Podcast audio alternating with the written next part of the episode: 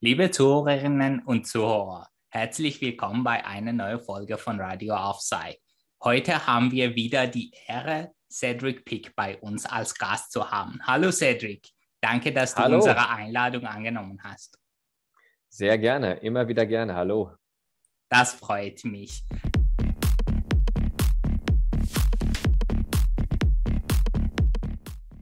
Cedric, vor einiger Zeit hat Leverkusen Sardar Azmoun, die iranische Mittelstürmer, mit einem 5-jährigen Vertrag bis 2027 verpflichtet.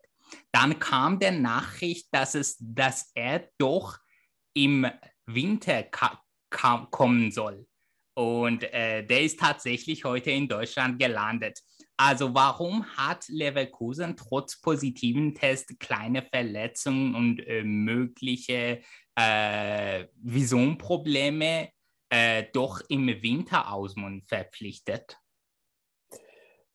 Ganz einfach, weil Bayer Leverkusen natürlich noch sehr, sehr große Ziele hat. Bayer 04 ist noch in 2 Wettbewerben vorne mit dabei, also in der Bundesliga aktuell auf Champions-League-Kurs und in der Europa League auch im Achtelfinale mit einer durchaus realistischen Chance, dort auch weiterzukommen, wenn man so ein bisschen Los- und Matchglück auch hat und die Tagesform bei den Jungs dann passt, dann kann man eben auch da weit kommen. Und diese Ziele, das ist eben etwas, wo man jetzt sagt, hey, da wollen wir gar kein Risiko gehen, da wollen wir wirklich jetzt auch nochmal schauen im Winter, wer kann uns sinnvoll verstärken, wer kann uns bei dieser Erreichung der Ziele helfen, und das ist eben so ein bisschen die Frage, die über allem stand. Und deswegen wurden diese kurzfristigen Herausforderungen, sage ich jetzt mal, die du gerade genannt hast, die wurden dann eben mal kurz beiseite geschoben, weil klar, es gibt immer hier und da mal so ein paar kleine Baustellen, bürokratische Hürden oder eben auch die von dir angesprochene positive Testung. Aber letztlich ist es ja so, dass man hier auch langfristig denkt, jetzt zum Beispiel erstmal bis Sommer, bis Mai, und da gilt es eben in diesen beiden von mir gerade angesprochenen Wettbewerben noch möglichst gut abzuschneiden, und da kann ein Spieler wie Sardar Azmoun natürlich immer hervorragend helfen. Mit seiner Qualität, mit seiner Expertise kann er sicherlich noch den ein oder anderen wichtigen Treffer oder eben auch die ein oder andere wichtige Vorlage noch zu dieser Zielerreichung herbeisteuern.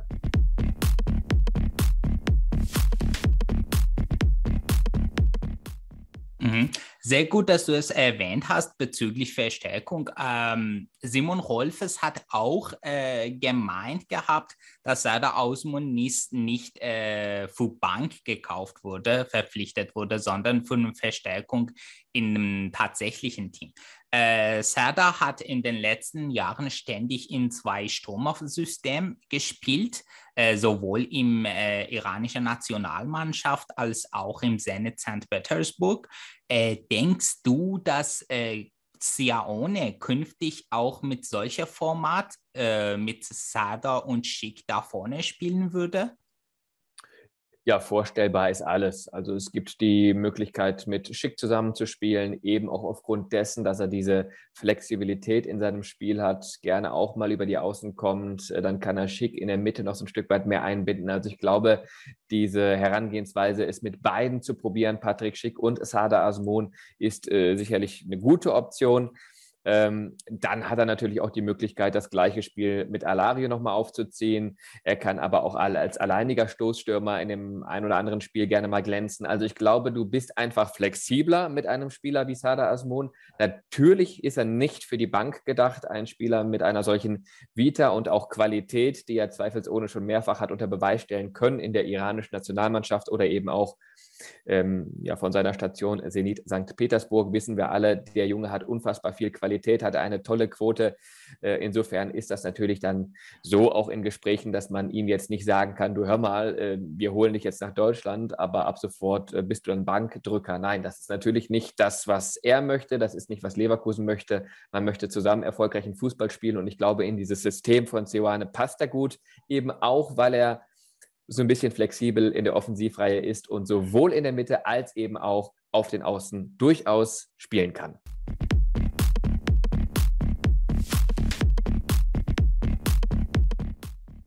Ich habe noch eine Frage. Du hast Zusammenspiel mit Schick und Alario erwähnt. Wie wahrscheinlich ist es, dass so entweder Alario oder Schick den B04 diesen Sommer verlassen?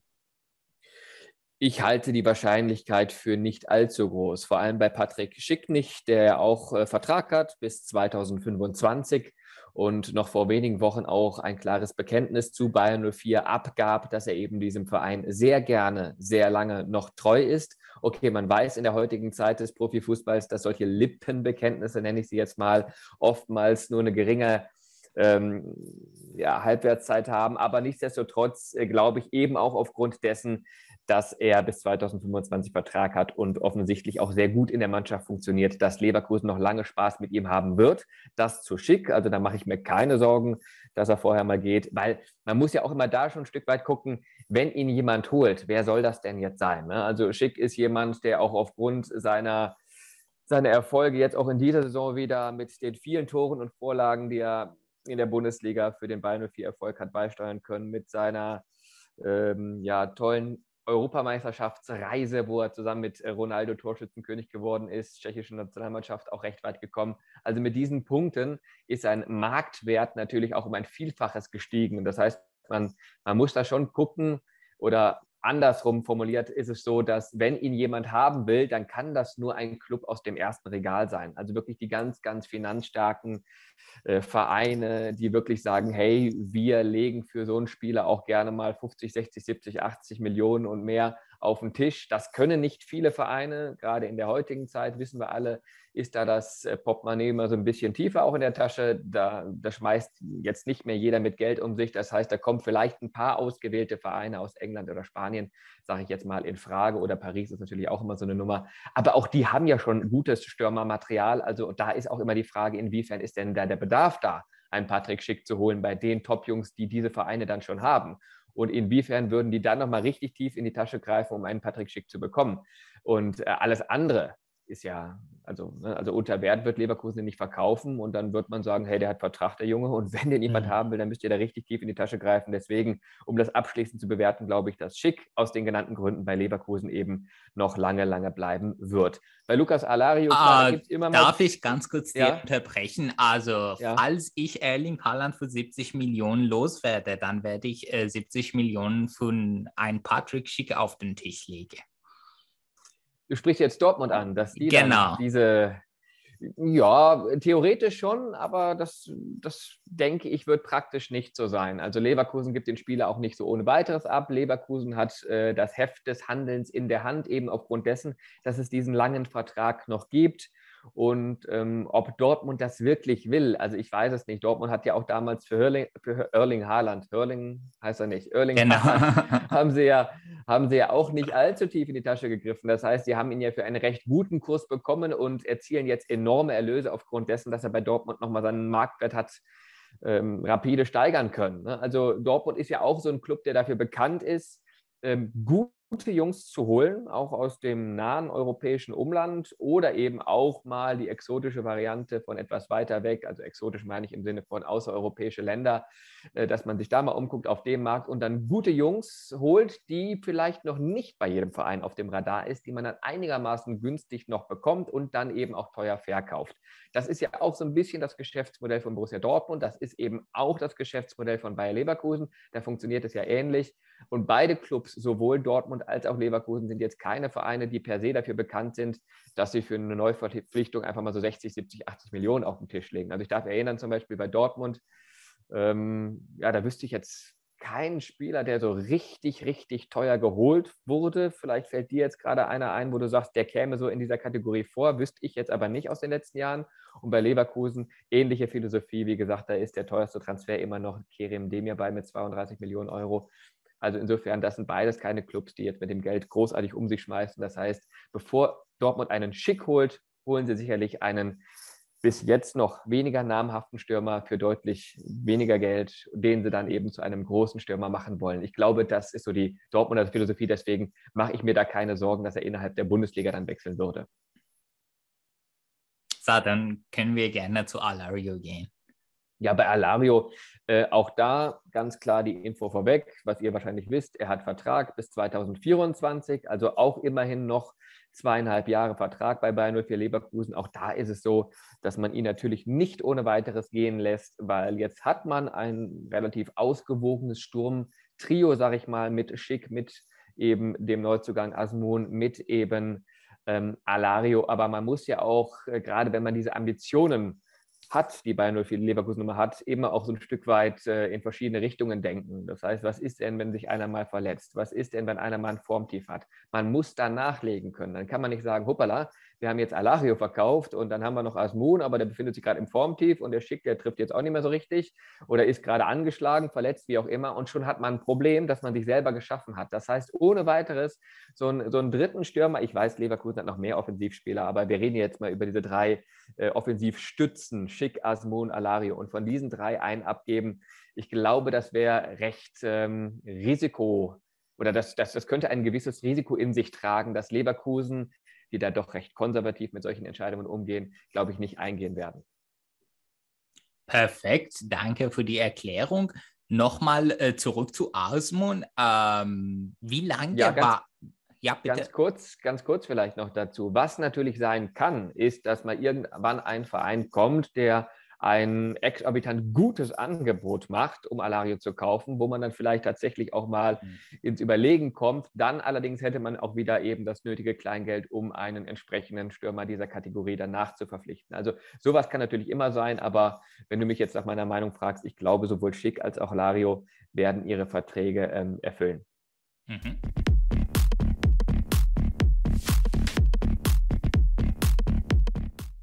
Perfekt. Zum Thema Vertrag. Azmoun hat dann auch einen 5-Jahres-Vertrag bekommen. Das heißt, dass Leverkusen eigentlich mit ihm sehr langfristig geplant hat.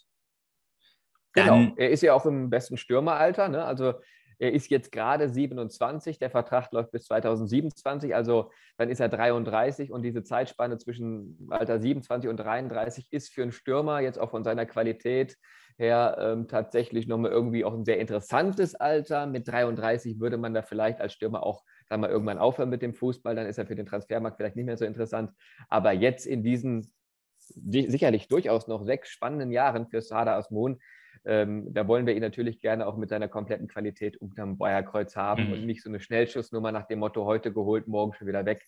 Und wer weiß, was von ihm noch alles kommt. Wer weiß, über welche Transfererlöse wir da noch sprechen, die dann möglicherweise auf den Tisch, auf die Tische kommen, wenn es da um ihn in 1-2 Jahren geht. Also das könnte noch sehr interessant werden.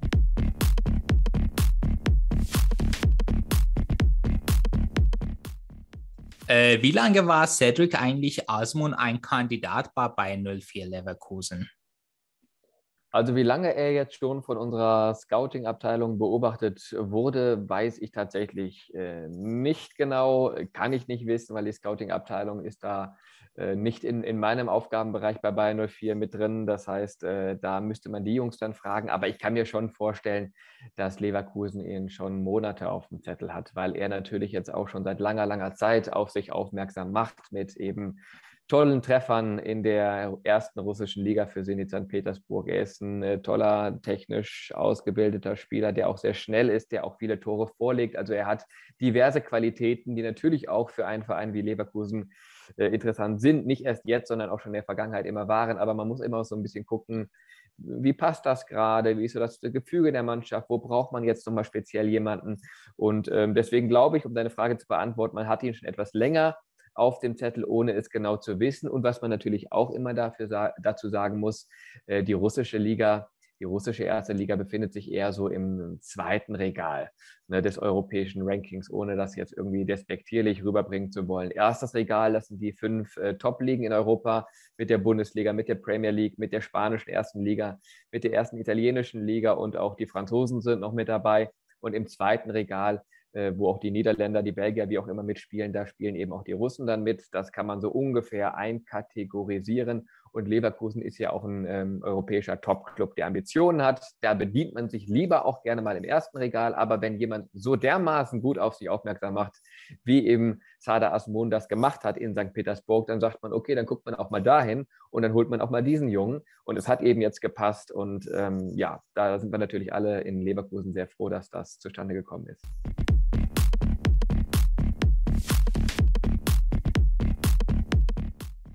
Jetzt komme ich, Cedric, zu meiner letzten Frage. Dieses Thema wird eigentlich im Iran viel diskutiert und wir denken im Iran tatsächlich, dass bei ausländischen Spielern in Deutschland es gibt eine wesentlich riesige Herausforderung, würde ich sagen, und das ist in deutscher Sprache. Wie wichtig ist deiner Meinung nach Deutschlernen für ausländische Spieler? Das ist generell wichtig, würde ich sagen. Es ist generell schon mal wichtig, dass man sich zumindest bemüht, dass man schaut, dass man so ein Grundvokabular drauf bekommt, dass man zumindest zeigt, auch von der Haltung, von der Mentalität, vom Charakter her, hey, ich möchte mich anpassen, ich möchte mich integrieren und ich tue eben auch alles das dafür, dass das funktioniert mit der Integration und die Sprache ist eben nun mal auch ein wesentliches Element. Also deswegen würde ich schon auch sagen, generell ist das eine wichtige Sache, aber er muss jetzt natürlich auch nicht super schnell, super gut Deutsch sprechen. Das verlangt eben auch keiner. Es geht, glaube ich, eher so ein bisschen um die Haltung, wie präsentiere ich mich gegenüber dem Verein, den Mitspielern, präsentiere ich mich so, dass die sehen, ich will, ich möchte, ich lerne auch vielleicht ein paar Worte nebenher schon und wende das ein oder andere Wort auch mal an. Das ist eben ja auch etwas, was gut ankommt im Mannschaftsgefüge. Oder sperre ich mich da komplett und gebe nach außen hin das Bild ab, als wäre mir das komplett egal. Ich glaube, das ist immer das, was mal am allerwichtigsten ist. So. Und dann haben wir natürlich auch mit Seoane einen Trainer in Leverkusen, der viele Sprachen spricht. Der wird jetzt nicht Iranisch sprechen, aber er wird zumindest auf unterschiedlichen Ebenen, glaube ich, gut mit ihm kommunizieren können. Also Seoane spricht, ich weiß jetzt nicht ganz genau, 6 oder 7 Sprachen. Und deswegen kommt er ja auch wunderbar klar mit dieser Vielzahl von Nationalitäten, die wir bei Bayer Leverkusen im Kader haben. Also da ist ja wirklich von Südamerika bis Südeuropa bis hin zu der niederländischen Fraktion, dann noch ein paar von der Insel, also sprich aus England. Also da hat er wirklich entsprechend mit Spanisch, Englisch, Deutsch und so weiter und so fort hat er da ja zu tun, Seoane. Also insofern liegt ihm das ja, da auf unterschiedlichen Ebenen zu kommunizieren. Und vielleicht ist es ja tatsächlich so, dass sich Seoane auch das ein oder andere Wort auf Iranisch da aneignet oder den einen oder anderen Satz, um ihm da vielleicht so ein Stück weit entgegenzukommen. Das könnte ich mir bei der Weltoffenheit, die unser Trainer da mitbringt, schon auch durchaus vorstellen. Insofern, das fände ich gar nicht so abwegig. Also insofern glaube ich, dass da beide Parteien so ein Stück weit auf sich zukommen und die Sprache am Ende des Tages kein Problem darstellen wird. Ja, ich habe ein Video tatsächlich auf YouTube gesehen. Also Kommunikation ist eigentlich eine Stärke von Seoane. Ja, und der macht das gut. Genau, der macht das gut. Eben, also der hat da verschiedene Qualitäten, die er damit einbringt. Also zum einen diese Sprachvielfalt, habe ja gerade gesagt, 6 oder 7 Sprachen, auch flüssig tatsächlich. Dann aber eben auch, dass er eben diese Qualität besitzt, sich jedem Spieler eben gegenüber so zu öffnen und sich so zu geben, wie der Spieler das eben auch benötigt, um bestmöglich Leistung bringen zu können.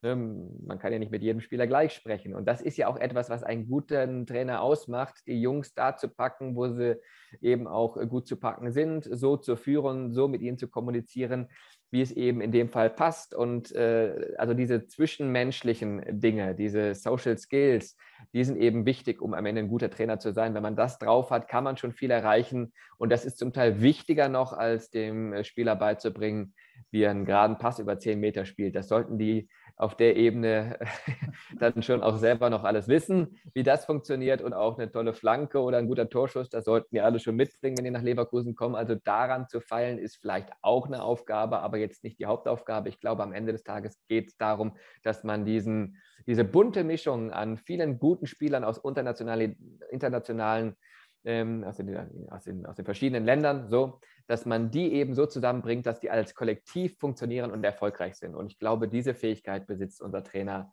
wie kaum ein Zweiter in der Bundesliga. Stimmt. Danke, Cedric. Danke, dass du gekommen bist. Damit sind wir das Ende unserer Interview erreicht. Danke, liebe Zuhörerinnen, für eure Aufmerksamkeit. Falls ihr noch nicht ein Abo gelassen habt, bitte jetzt unten links ein Abo für uns dalassen und bis zum nächsten Mal.